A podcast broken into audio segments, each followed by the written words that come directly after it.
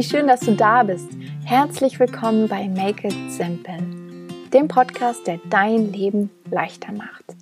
Mein Name ist Theresa Kellner, ich bin Autorin, Coach und Unternehmerin aus Berlin und hier dreht sich alles darum, was dein Leben einfacher, schöner, bewusster, schlichtweg leichter macht.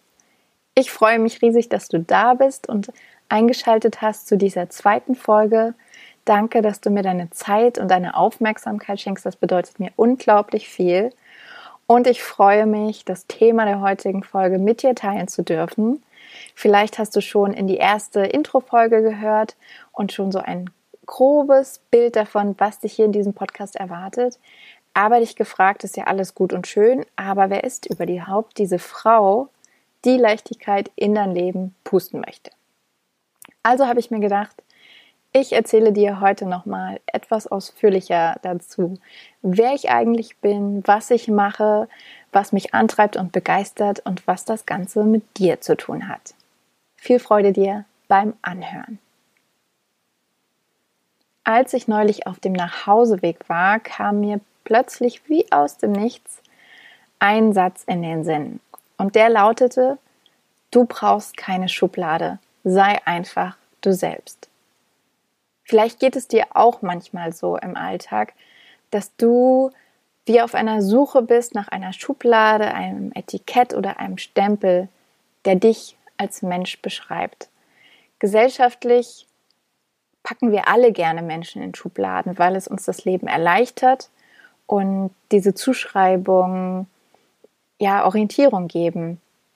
Ähm, ich merke aber immer wieder bei mir selber, als auch im Gespräch mit guten Freundinnen und meinen Coaching-Klientinnen, dass viele Frauen ein Problem mit diesen Schubladen haben. Und das sind vor allem kreative, starke, facettenreiche und auch oft hochsensible Frauen, die so viele Facetten und Interessen, Talente und ja, Einzigartigkeiten haben, dass sie sich extrem schwer tun, in eine Schublade zu passen.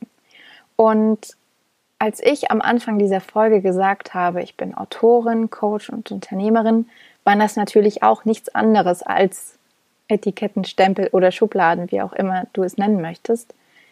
Und ich möchte dir einfach zeigen, dass diese Schubladen auch überhaupt nicht ausreichend sind, weil es eben so viel mehr gibt, was mich ausmacht, mich begeistert und antreibt.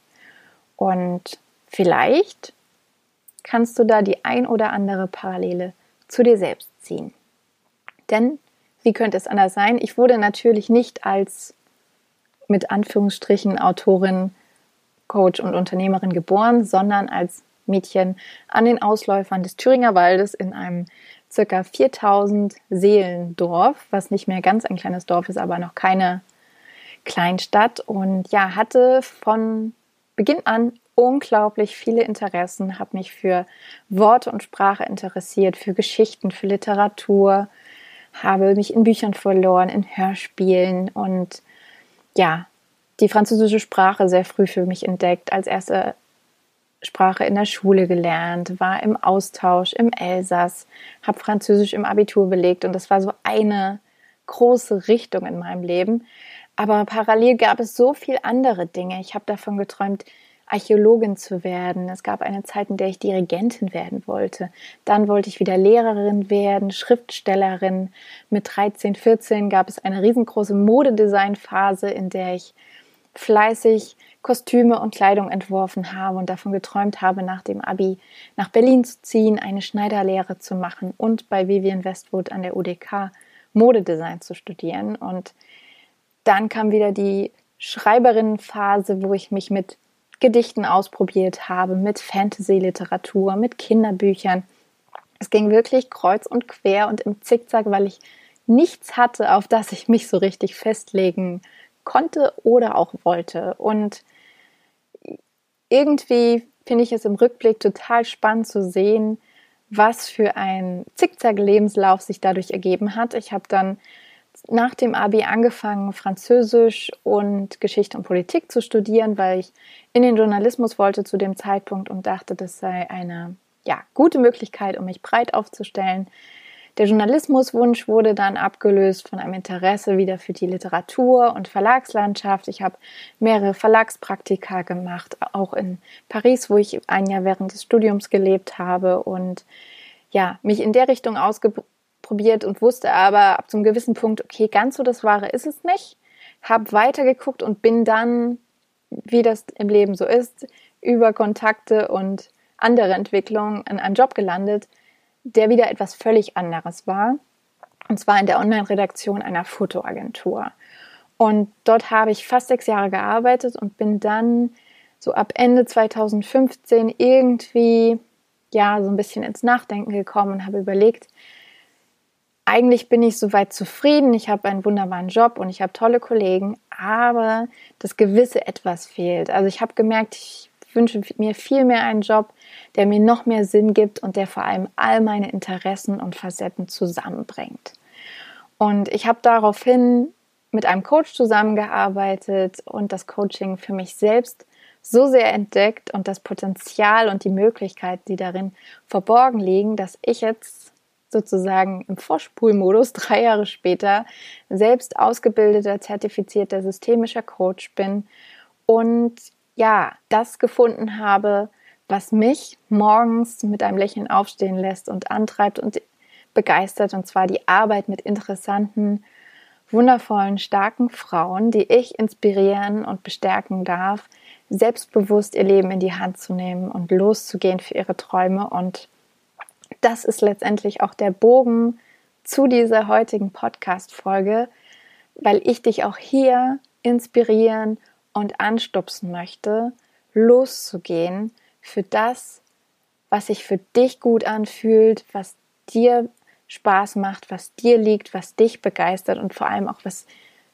dich ausmacht letztendlich genau so, wie du bist. Und vielleicht erwischst du dich manchmal dabei, dass du das Gefühl hast, du bist wieder dabei, dich in eine Form zu pressen, eine Schublade zu suchen, die dich beschreibt. Und ich möchte dich heute dazu inspirieren, einfach ab und an bewusst in dich hineinzuhorchen, sodass du merkst, wenn es soweit ist und zu schauen, ob du wirklich in eine Schublade willst oder ob es nicht vielleicht leichter sein kann, wenn du dir selbst erlaubst, ganz authentisch du selbst zu sein. Mit all deinen Interessen, mit deinen Stärken, mit deinen Schwächen, mit deinen Träumen, mit deinen Sehnsüchten, mit deinen Wunden und Wundern, mit allem, was dazugehört. Denn du brauchst keine Schublade. Sei einfach du selbst. Und ich kann dir versprechen, dass wenn du du selbst bist und dich so wie du bist mit der Welt teilst, dass dann die schönsten Dinge und Wunder passieren und es sich alles so viel leichter anfühlt, als wenn du die ganze Zeit damit beschäftigt bist, gegen deinen eigenen Strich zu leben. Also traue dich und erlaube dir, du selbst zu sein. Mach es dir leicht. Make it simple. So, aber bevor du jetzt losgehst und raus in die Welt und dich in deiner Einzigartigkeit mit uns teilst, freue ich mich total, wenn du mich wissen lässt, was du aus dieser Podcast-Folge für dich mitnimmst, wenn du den Podcast abonnierst, falls du das noch nicht getan hast, und ihn mit deinen Freunden und Herzensmenschen teilst.